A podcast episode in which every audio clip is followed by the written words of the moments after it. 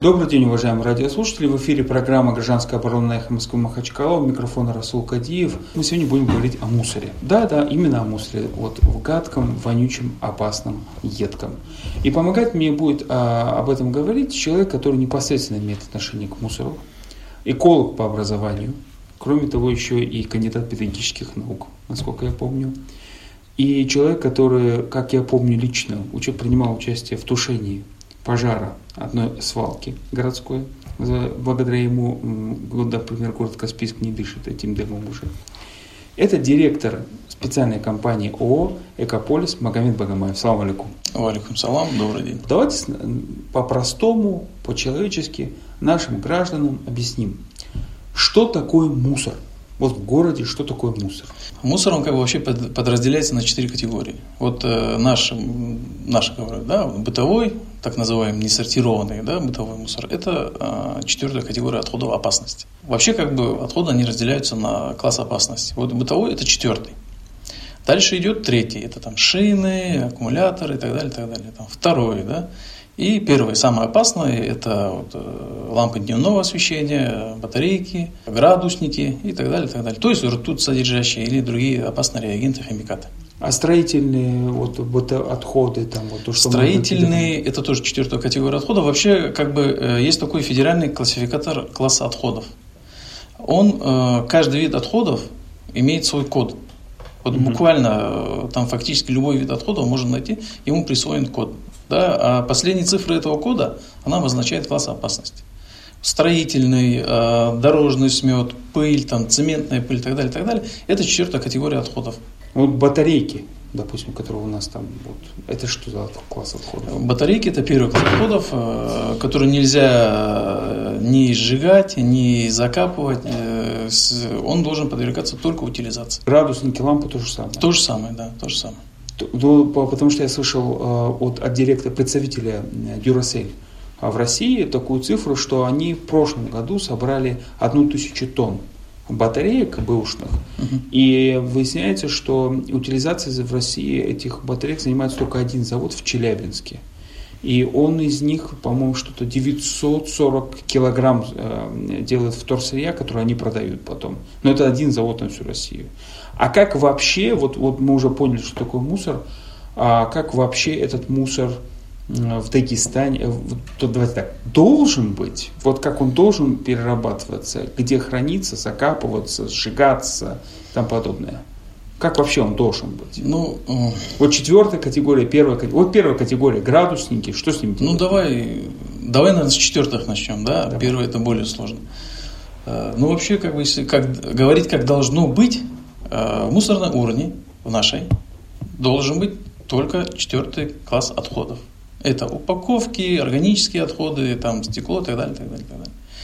Подразумевается, что при транспортировке этого мусора на мусоросортировочный или на другой иной объект, допустим, полигон, там этот мусор должен сортироваться.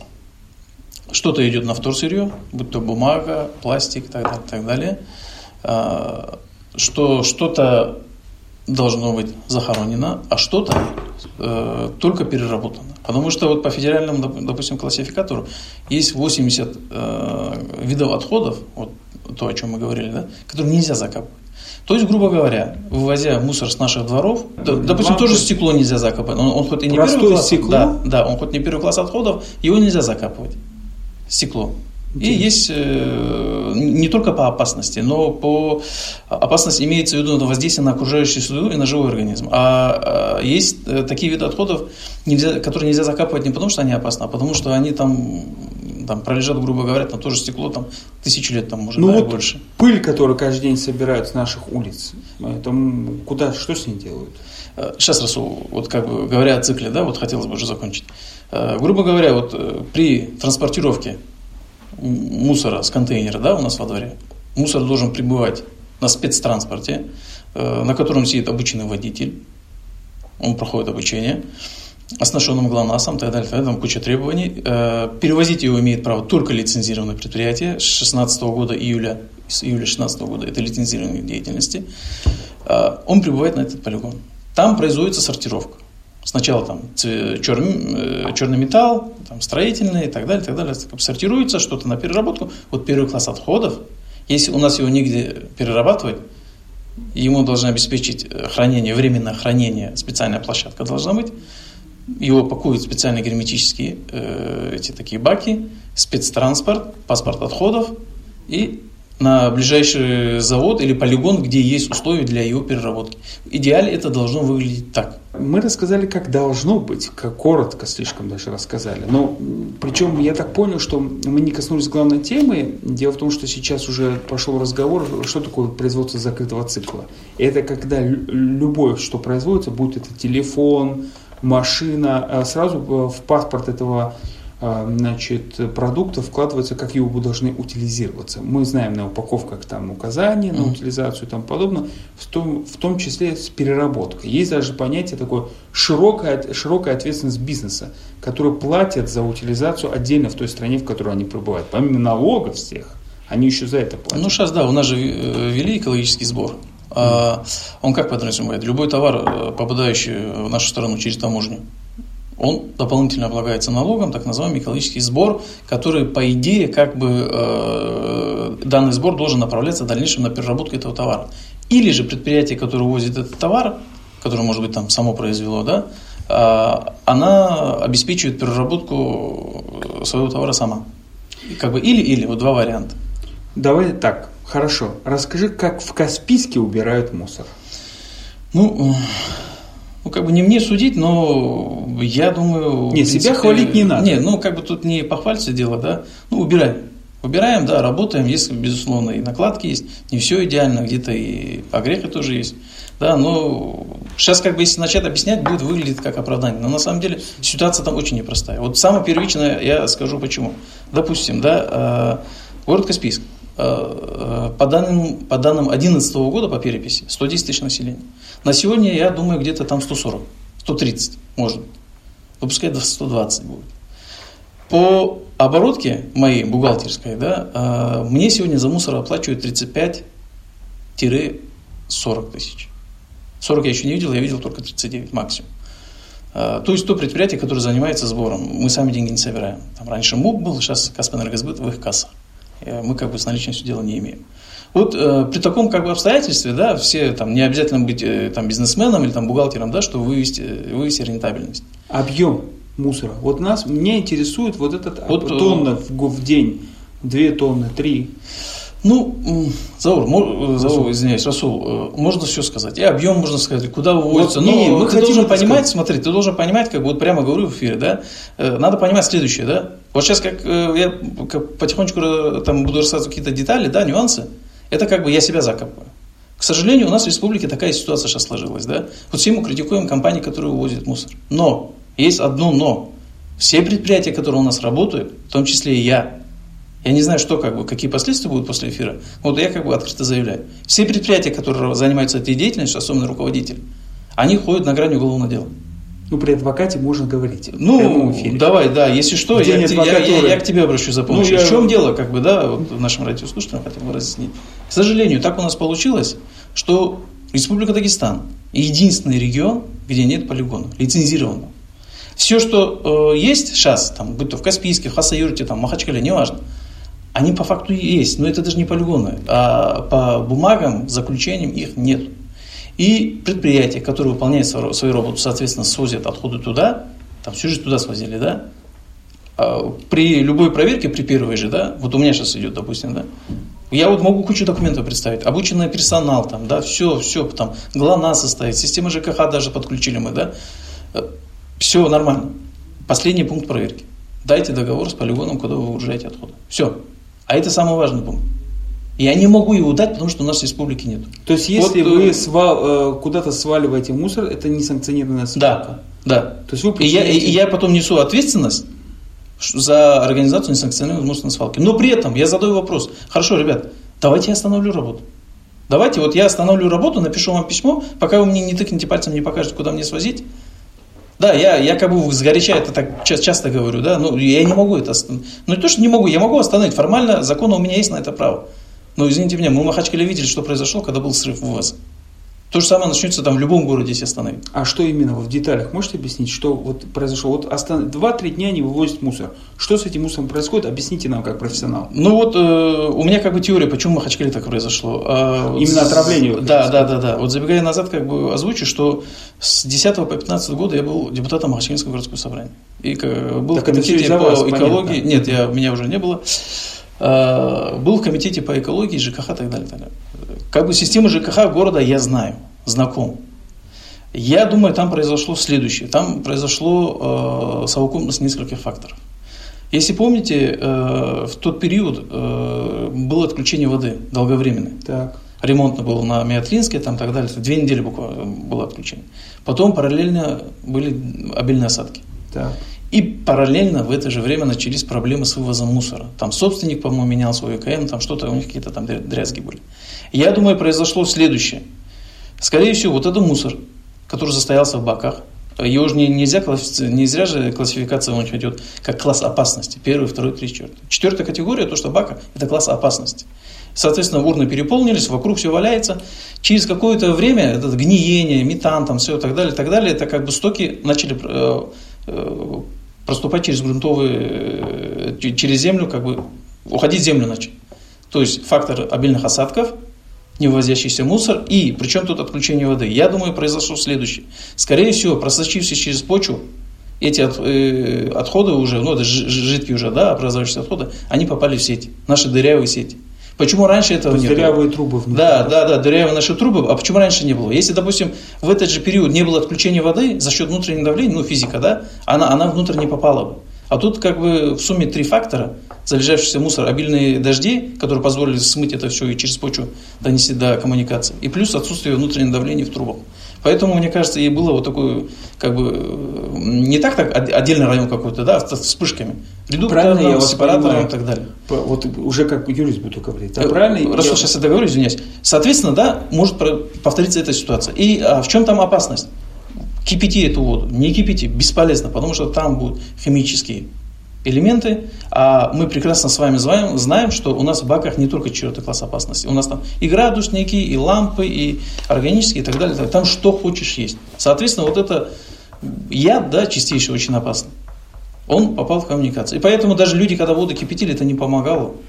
Было массовое отравление.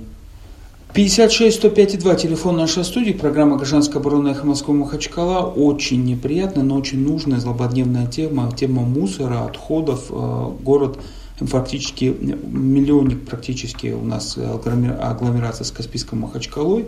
Мы не хотим это признавать, но у нас главная тема, главная проблема, о которой говорит сейчас Магомед, это отсутствие полигона ТБО. Но давай разъясним очень просто. Давай чуть-чуть разъяснение введем.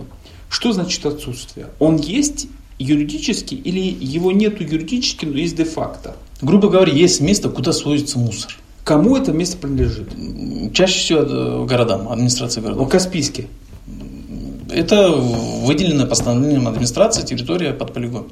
Под полигон? Да. Де-факто там проводятся мероприятия, о которых ты говоришь, мусор привозят, сортируют, там был сортировочный центр, он сортировался, на самом деле сортировка была, изымался вторсырье, там был налажен цикл, по-моему, даже, может, не хочу врать, одним из первых там это было налажено. Что значит был? К сожалению, то ли умышленно, то ли случайно, не знаю, там произошел пожар. Пожар сильный. Кому это было выгодно? Что значит умышленно? Не знаю. Ваш мусор деньги приносит? Нет, не знаю, с чем связано, Расул, как бы не хочу угадать, но проблема в том, что возгорание началось одновременно в нескольких местах. Чем опасен бытовой мусор? Он в процессе гниения вырабатывает метан чистый. Его тушить там фактически невозможно. Когда идут дожди, он горит еще лучше. Вот тут особенность этого. И, к сожалению, пожар перекинулся на этот сортировочный центр, и он сгорел.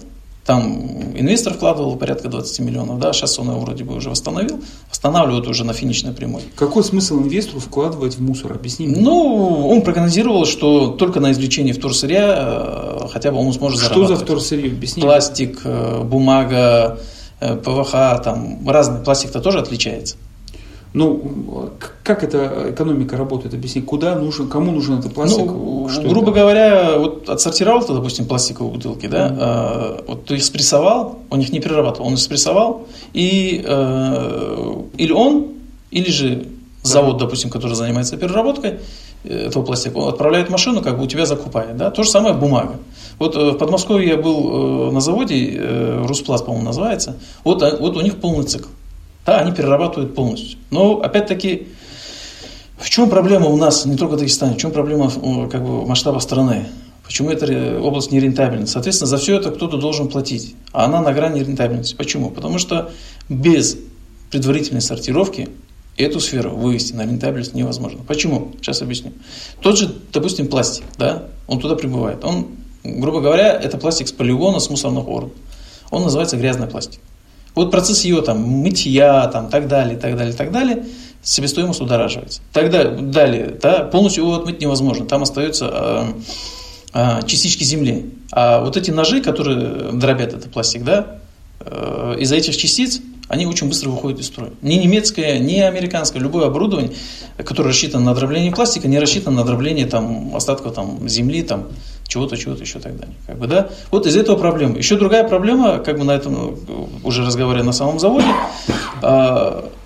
у нас очень большая цветовая гамма пластика. И более того, чтобы дать цвет пластику необходимый, да, туда производитель добавляет, что в голову придет. Нет четких требований, что можно добавлять, какой реагент, что нет. И как бы получается, они его перерабатывают вслепую. У них в конечном итоге получается как бы такие зерна пластика. Белый, бирюзовый и синий. Угу. Вот это как бы исходный цвет. И пластик даже белый, зеленый или бесцветный, вообще бесцветный самый дорогой пластик. Но вот вспомните сейчас, уважаемые радиослушатели, или посмотрите у себя на кухне, вы практически кроме питьевой воды прозрачный пластик не найдете. Соответственно, это все как бы удорожание. И так далее, уже как бы тут уже по цепочку все идет. Все равно, давай так, меня интересует личное количество, примерное. Давай так, сколько примерно тонн? Это мусор, который смет, да, по-моему, вы называете, когда убираете? Нет, смотри сюда.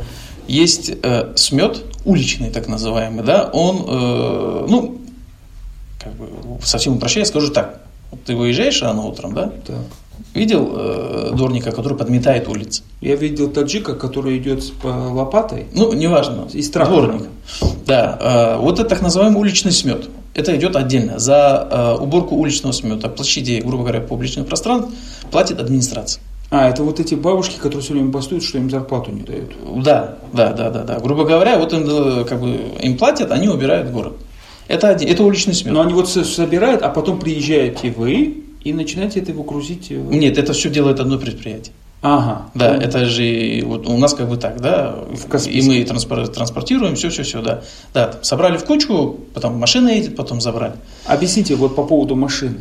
Ну, вот мы вроде в 21 веке, там есть супер технологии, какие-то пылесосы, даже вот подъезжаешь, там взял в эту пыль, всосал, зачем эти бабушки нужны? У нас проблема в чем? Так называемая подметально-уборочная машина, вакуумная, да? Эта машина есть у меня тоже. Да, мы ее выпускаем на центральной улице города Каспийска, сплошные полосы убираем, потому что там ну, просто небезопасно там убирать, да. Площади убираем после каких-то мероприятий. На самом деле, да, он убирает, хорошая машина. Но не относительно сейчас, на самом деле, Каспийска говорю, да, не в похвалу Каспийска. Я сам живу в Махачкале.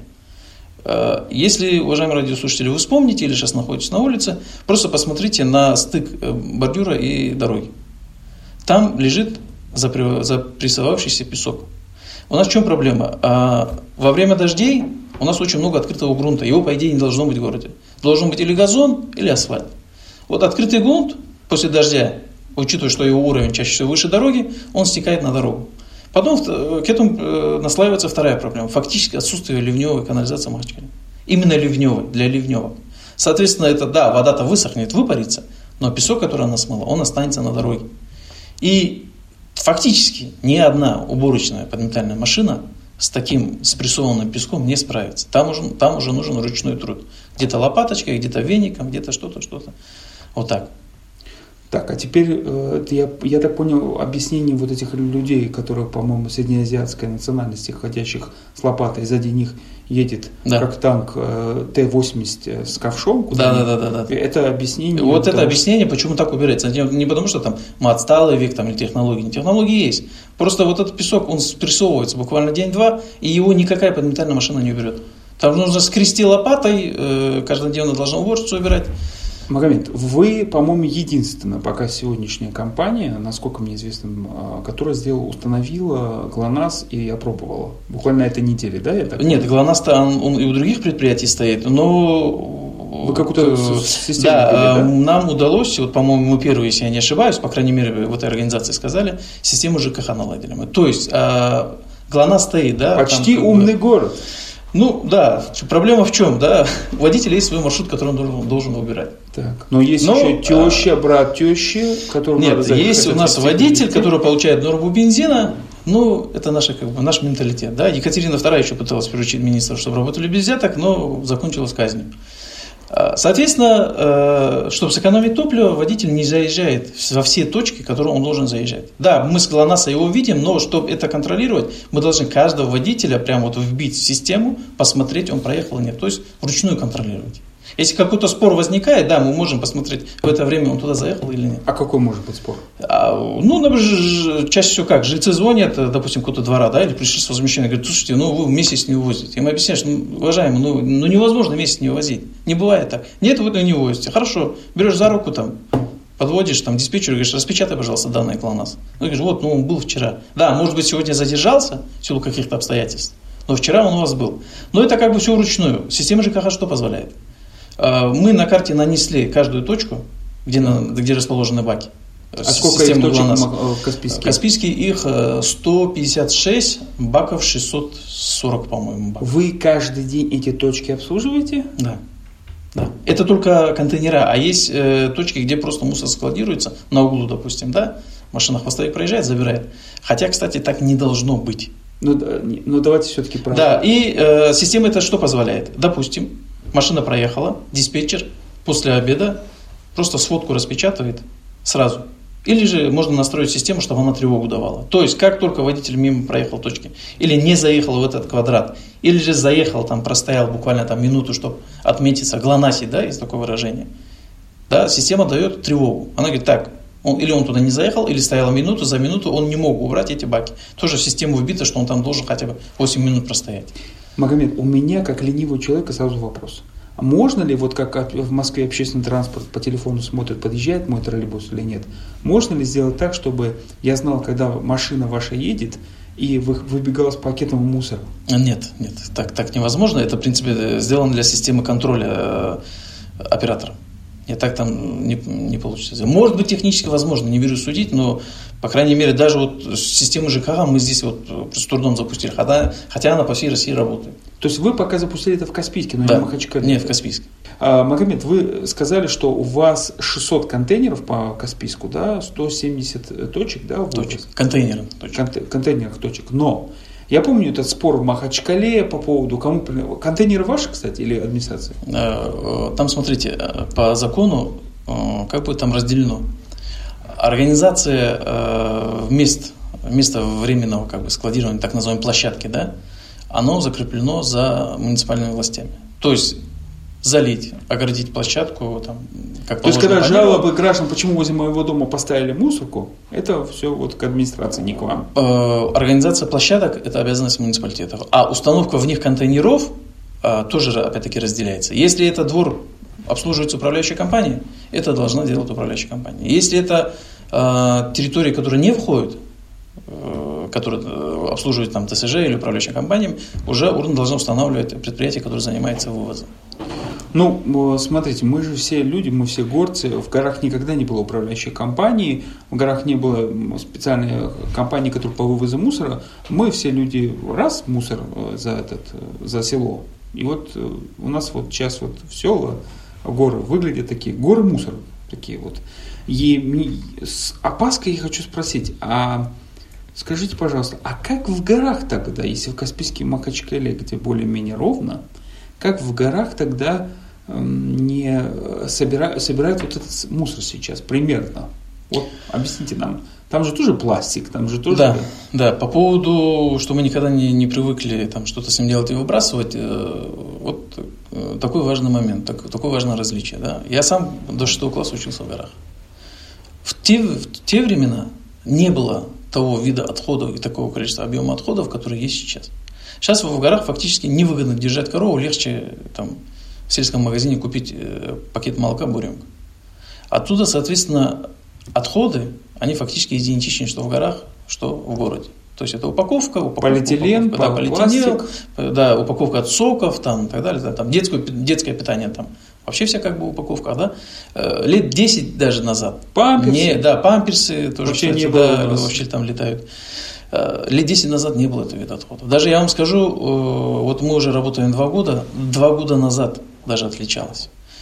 Вот, соответственно, в горах. У нас сейчас вообще эта сфера, она на стадии реформ. Вообще у древних римлян было проклятие, да, по-моему? Жить во время реформ. Да, чтобы ты жил во время реформ. Да. Ну, вот китайцы говорят, что это возможность. Кризис – это переводится. Да, вот у нас сейчас идет реформа, причем это реформа федеральная, так называемый 89-й федеральный закон, который вот регулирует вообще вот обращение с отходами. В чем заключается реформа? С 1 января 2019 года, это как бы дедлайн, да, это последний отрезок, после которого во всей стране обслуживание, что имеется в виду, обращение с отходом от вывоза до переработки ложится на плечи региональных операторов. То есть будут выбраны региональные операторы, они уже, в принципе, в Дагестане выбраны, их 5. Вот. Регион разделен на 5 районов. Есть там северный, южный, северный второй, центральный первый, центральный второй и горный. Вот, допустим, территория, которая обслуживается одним из там операторов, да, туда может войти и город, и может войти наши горные села, да. И вот, соответственно, теперь возникает вопрос, да, и еще важное отличие, данная услуга станет коммунальной услугой со всеми пенями и так далее, вытекающими обстоятельствами. Сейчас пока идет обсуждение, какой тариф поставить. Вот, допустим, в Каспийске у нас 33,6 с квартир. С частных домовладений... Что это такое, объясните мне? 33 рубля 6 копеек с одного прописанного человека в месяц. Да. Это в Каспийске. Понятно. Махачкаляна чуть выше. Вот теперь, после того, как она станет коммунальной услугой, тарифная служба это все оценит, во сколько это обходится, рентабельно, не рентабельно. Насколько я знаю, пока тариф 49,50 рублей будет. Извиняюсь, у нас вопрос такой, я не знаю, сможете ответить или нет. В Каспийске практически все МКТ не имеют придомовой территории. Все дворы раньше убирали. Перед чемпионатом Европы по борьбе дворы убирать перестали. С чем это связано и когда начнут убирать дворы? Асабали.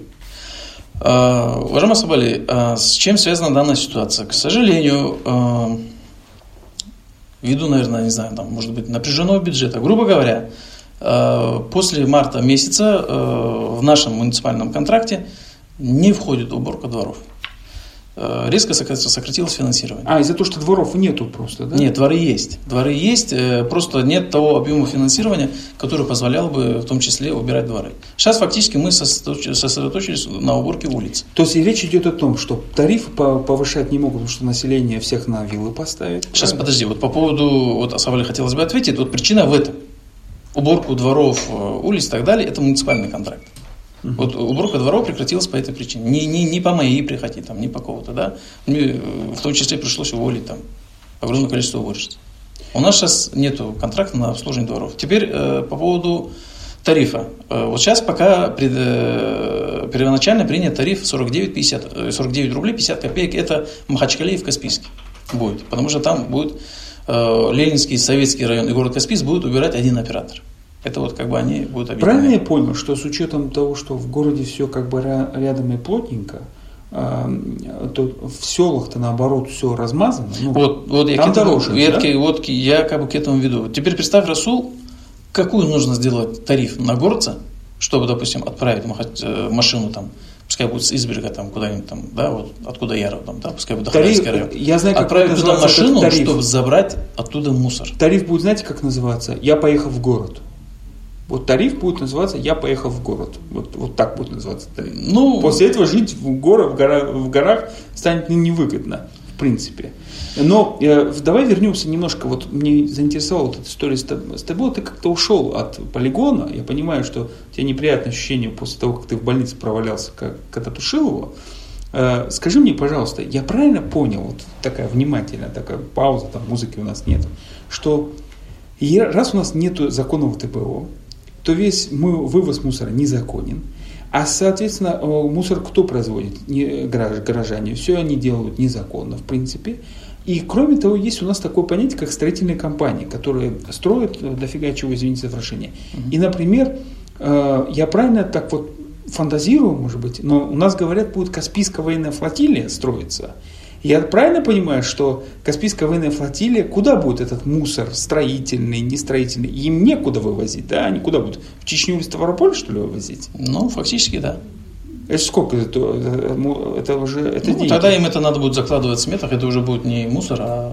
То есть сейчас отсутствие полигона ТБО угрожает фактически строительству юридически правильному? Ну, угрожает не скажу. Грубо говоря, там такая ситуация, да, в том числе... К нам на предприятие приходили.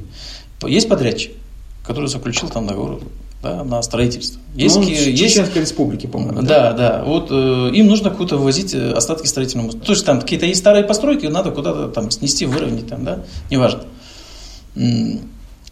А проблема заключается в чем? Для них конкретно, как бы, да, Минобороны у них требует не просто договор с лицензированным предприятием на вывоз, но он также требует договор этого предприятия с полигоном. Куда это предприятие девает?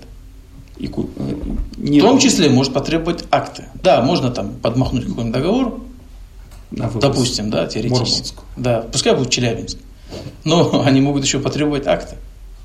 Ну, вот тогда вернемся опять к нашим потребителям и со строительным мусором. Все строятся, каждая свадьба – это ремонт. И по городу, когда едешь, вот эти мешки строительного мусора… Ой. Что, как это убирается? Взгрустнулось. В общем, смотрите, с строительным мусором такая ситуация. Вот, к сожалению, мы там, жильцам пытаемся объяснить, и управляющим компаниям. У наших людей есть очень нехорошая привычка. Да, там можно пенять, там, что не убирается город, там, кумат им должен, там, вот, негодяи, кто убирает. Но хочу сейчас сказать жестко и прямо. Да, уважаемые жители наших городов, в том, что там так грязно, поверьте мне, в этом ваша львиная заслуга, доля. К чему я это говорю? Допустим, мое предприятие, да, у меня есть спецтранспорт, который выгружает контейнеры. Почему у меня часто, ну вот, грубо говоря, который забирает мусорные баки. У меня не получается работать по тому графику, который я определил водителю там, да, или по своим там замерам, чтобы не образовывался мусор на площадках, не получается. Почему? Допустим, подъезжает машина, пытается поднять этот контейнер, а там снизу под бытовым мусором лежит мешок строительного мусора. Соответственно, при попытке это поднять, у него или ломается эта клешня, или вылетает вся гидросистема. А позволить себе держать там машину запасную, а она очень дорогая, я не могу себе. Тем более, что, извините меня, с такими платежами, где население практически не, там, 1/3 платит, да, а даже 1/4. Соответственно, эту машину мне надо отгонять, ждать, пока она починится, а ремонт этой техники очень дорогой. Объяснить, попытаться людям объяснить, что, уважаемые, ну не закидывайте вы туда, там, да, ну есть же голова. Все мы, в принципе, понимаем, да, есть какие-то ограничения у этой техники. Она может поднять 250 килограмм, да? Она, грубо говоря, рассчитана на 200 или там, 250 килограмм. Ну, хорошо, Магомед. Но не может она поднять полтонны. Есть такая компания, куда можно позвонить и сказать, приезжайте, ребята, заберите наш строительный мусор, мы не хотим вот... Вот теперь еще как бы другой момент, да? Чаще всего у нас какая ситуация? Вот буквально сегодня утром у нас в Каспийске был рейд совместно с администрацией, с ГУВД и так далее. Уже накопилось достаточно большое количество площадок, куда жильцы ночью вынесли строительный мусор, просто бросили в мешках и сидят в квартирах. Вот сейчас вот приедут, заберут строительный мусор. У нас звонок. Алло. Алло. Алло, салам алейкум. Махачкала. Валикум салам. Знаете, одна небольшая зарисовка на эту тему. Вот гость сейчас пожаловался, что строительный мусор подбрасывает иногда. Как-то у меня во дворе реконструкция была, и собрался строительный мусор кое-какой. Честно говоря, я пытался добросовестно найти машину, договориться. 3 мне обещали, так никто и не приехал. Это частники имеете в виду? Ну, вот мусорные машины... Ну, нету компании, которая вывозит этот мусор. Я подъезжал, договаривался, вот там адрес давал, телефон давал, что приезжай, что надо заплачу, забери, ради бога. Хорошо, так и не приехали. Ну, это тоже... Мне потом пришлось поступить так, как вот сейчас рассказывал ваш гость. Я рассортировал по мешкам этот строительный мусор. И ездил по поселку и в каждый контейнер по одному мешку ложил. Мне просто... Ну, записка, извините, извини, брат. Вы еще по совести поступили, раскидали равномерно. Спасибо вам большое. Ну, вот, получается, это просто отсутствие ваших компаний. Оказывает такие услуги? Смотрите, вот как бы продолжу по поводу строительного. Рейд для чего состоялся? Мы пытались найти тех жильцов, которые вынесли туда мусор. Вот хочу радиослушателям объяснить следующее. Уважаемые, тот платеж, который вы платите, он идет на вывоз бытового мусора, то, что лежит в контейнере. Строительный, вывоз строительного мусора туда не входит. Хорошо, вы поймали этого человека, что вы ему можете предъявить? Это вот же главное дело ничего. Нет, там-то есть статьи, там 8.1, там КоАП дагестанский есть, но это не мера воздействия. То есть, пока не будет, собственно, внутренней культуры, с этим бороться будет невозможно. По поводу теперь строительного мусора. В частности, наше предприятие в городе Каспийск. Мы оказываем следующую услугу. У нас есть так называемые бункера. Они 6-кубовые бункера. Если, допустим, вы делаете ремонт, вы можете прийти к нам на предприятие или там позвонить и заказать этот бункер. Сутки он стоит 3000 рублей. Вот мы его вам даем, вы его ставите у себя во дворе, и сутки потихонечку выгружаете туда мусор. Он чем удобен? Вам не надо сначала складировать на земле, потом нанимать грузчиков, в земле его закидывать в КамАЗ. Да? В этот холл. Да. Как уже через сутки, или же вы там, если вы раньше закончите, позвоните нам, приедет спецмашина, заберет этот строительный мусор. Давай немножко откатим назад все-таки. Граждане, понятно, значит, учитывая, что у нас выясняется вообще инфраструктура, такой нет услуг, практически не развитая услуга, вот ради случаев позвонил. А что насчет бизнеса? Вот предприятия, государственные, не государственные, как они платят, как они этот мусор вывозят, как они собирают рестораны, там, не знаю, заводы, там, что? Ну, вот у нас с юрлицами, в частности, там, точками общественного питания и так далее, вообще-то малая война идет в городе Каспийск. В чем проблема? Стоит ресторан, кафе. Мы говорим, уважаемый, вот тебе нужно заключить договор. Вот есть цена, вот твоя квадратура, пожалуйста, заключи договор, мы твой мусор забираем. Он смотрит в глаза и говорит, не буду заключать, у меня нет мусора. Ну как у тебя нету? Вот ты взрослый человек стоишь, не может быть, чтобы не было мусора. У меня нету. Хотя даже вот рано утром объезжая, он там выносит ее на дорогу, соответственно, проезжая наша машина, там грузчики, там бабули наши, да, собирают и закидывают это в машину. Бесплатно. Да, бесплатно. И он это прекрасно знает. Но просто жадность наших, скажем так, бизнесменов, или понятия, может быть, у них такие, не знаю. Им не позволяет заключить договор на вывоз отходов, которые образуются в результате их коммерческой деятельности. Давай про светлое будущее, как сказал Сергей Борисович, отвечая на вопрос, когда в России появится культура потребительская и инфраструктура. Итак, со следующего года у нас появится 5 операторов по вывозу мусора. Я понимаю, что это дорогостоящая игрушка. И надо покупать технику, и надо покупать... А техника должна работать совместно, я так понимаю, с контейнерами. И вот мы насмотрелись там в интернете, в том числе, оказывается, и в Чечне, что есть неодинаковые контейнеры. Не обязательно те контейнеры, которые делают в Кировском районе с изображением главного редактора «Эхо Москвы», Навального, и вообще «Эхо Москвы», да? А какие-то большие, огромные какие-то контейнеры. Объясни мне, что это за игрушка, что это за система? Контейнера, они самые разные. Есть обычные, вот, к которым мы привыкли, зеленые, вот это 0,75 кубов. Есть 6-кубовые, большие, огромные, они... в том числе и в Махачкале, и в Каспийске, они стоят. Чаще всего это вот где уже частный сектор идет, потому что там большой объем, и вид отходов такой, что этот контейнер неудобен. Есть вот в Грозном, вот мы ездили в Грозный, смотрели, как у них это налажено. У них такая система. В земле огромная яма, пластиковая бочка. В этой пластиковой бочке мешковина из плотной ткани. Над землей только торчит крышка этой бочки. Ну, такая есть израильская система. Вот, так называемая израильская система, да, израильская система. Люди сбрасывают мусор туда. Там мусороприемник, там диаметр может быть сантиметров 30, да. Туда крупногабаритный мусор невозможно пропихнуть. Только бытовой. Вот, по мере накопления приезжает машина, снимается крышка. Туда уже приезжает не просто там, который баки возит, а манипулятор специальный. Так называемая воровайка, да. Он снимает крышку, поднимает вот этот мешок и выгружает в себя. Он чем удобен? Он позволяет скапливать мусор намного больше, чем контейнера. Второе удобство. Не видно, визуально нет этой контейнерной площадки, мусор вокруг не скапливается. Это если вокруг бардак не будут делать сами люди, да? В чем минус? Там, допустим, если произойдет возгорание, там его уже не потушишь. Да, могут там какие-то угольки, там что-то, ну, мало ли что, там окурок могут закинуть и так далее, да. А могут опять-таки, даже вот несмотря на большой, на маленький диаметр специально, могут все-таки наши люди умудряться туда пропихнуть остатки строительного мусора. И при попытке поднять эту мешковину от нагрузки она снизу раскроется. Соответственно, на воздухе на высоте там 2 метра уже над землей, представляете, вот этот, там, наверное, кубов в этом мешке, ну, может быть, 10 мусора. Она раскрывается, там вся эта жидкость, все это вываливается. То есть я так правильно понял, что вот этим операторам надо сейчас уже решать вместе с муниципалитетом по поводу того, какой будет вид, стандарт. Вот этих, да, нам бы хотя бы, знаешь, простых, наладить, да? Обслуживание вот даже простых наших контейнеров. В чем проблема этих площадок еще?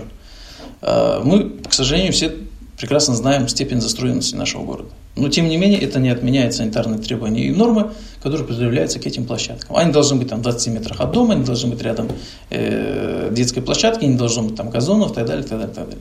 Не должны снизу там проходить коммуникации, это ладно, это бог с ним, хотя бы рядом, что сверху есть. Вы, уважаемые слушатели, попытайтесь вспомнить какой-либо двор, где можно выдержать такие требования к этой площадке, чтобы не было в 20 метрах от нее вокруг дома жилого. Также, что был подъезд у дома, что могла спецтехника заехать. И так далее, так далее. Поэтому это как бы одна проблема. Но сейчас у нас уже оператор уже выбран. Я знаю, что у них в планах закупка большого количества новой техники. И поэтому, уважаемые радиослушатели, с Нового года уборкой бытового мусора у нас будет заниматься в городах, вообще по республике, так называемый наш региональный оператор. Теперь по поводу бизнеса. Любой бизнес, соответственно, строится на рентабельности. Да, если там они, например, там, тарифная комиссия высчитала, что вот такой тариф должен быть, чтобы ваша рентабельность была хотя бы на минимуме, да, хорошо приняли. Вот эта цена 49,50, она только пока включает в себя сбор и транспортировку. Оператор по договору с регионом в течение 3 лет должен построить мусоросортировочный, перерабатывающий там центр. Может быть, мусоросжигающий завод. Вот цена... Как только это наладится, туда добавится цена. Вот цена переработки меня в свое время удивила. Вот вы говорили, градусник в аптеке стоит 50 рублей, а да. Переработка его? 100 рублей в Ставропольском крае. Вот мы пытались заключить договора с гособъектами, там, больницами и так далее. Там, да? Ну, нас просили заключить договор на вывоз.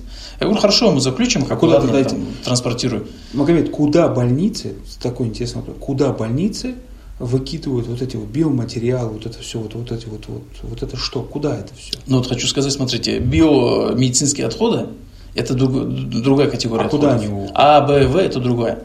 После того, как вот эти биологические отходы, в том числе перевязочный материал и так далее, так далее, так далее, там А, Б, В, Г, она сортируется. Г – это самое тяжелое, это радиоактивное, то, что после рентгена и так далее, так далее.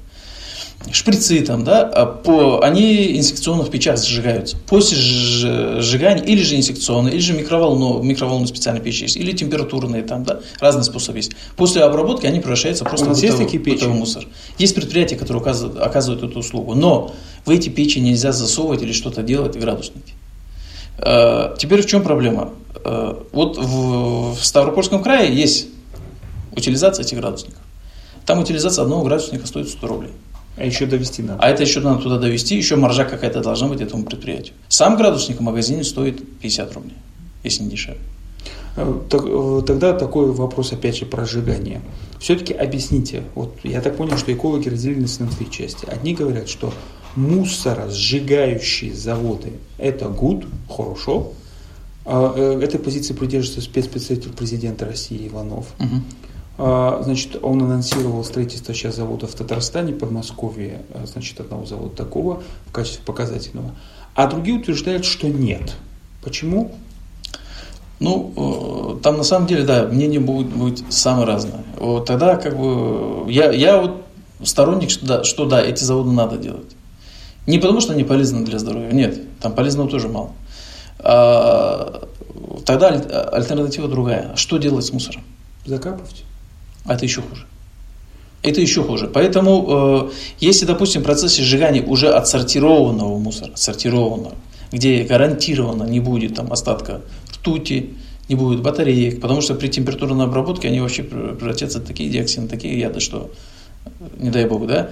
Давай исходить из идеальной ситуации. Есть отсортированный мусор. Что нужно мы переработали тоже стекло, там, да, еще какие-то там элементы, да. Есть чисто вот то, что можно идет на сжигание.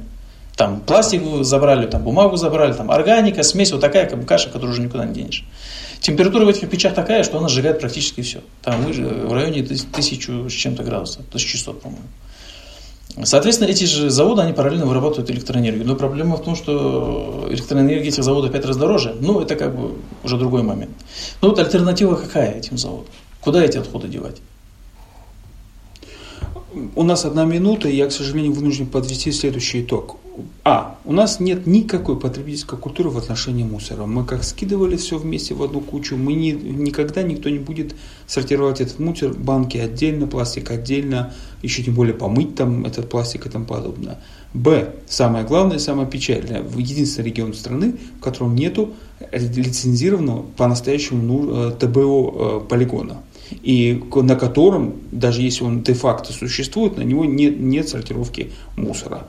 И, наконец, перспектива того, что придет большой дядя с большими деньгами, большая компания, для Дагестана такая слабо верующая. Кроме того, у нас 54% населения живет в сельской местности, а это очень высокий тариф фактически на вывоз мусора, и нас ждет не очень светлое будущее в ближайшее время в Дагестане. Расул, не надо так пессимистично, есть оператор, может быть, удастся наладить эту работу, я надеюсь, что удастся наладить эту работу, но это движение должно быть встречено. С одной стороны, как регион, оператор, с другой стороны, население. В июне месяце, возможно, пройдет, мы называем это такой Давосский форум, в горах бизнесмены Дагестана собираются очередной раз собраться и обсудить проблемы экономики Дагестана. Надеемся, что вас тоже пригласят и поговорим с бизнесом. Я думаю, что первую лепту они должны внести, они должны себя научить и население утилизировать мусор и собирать его.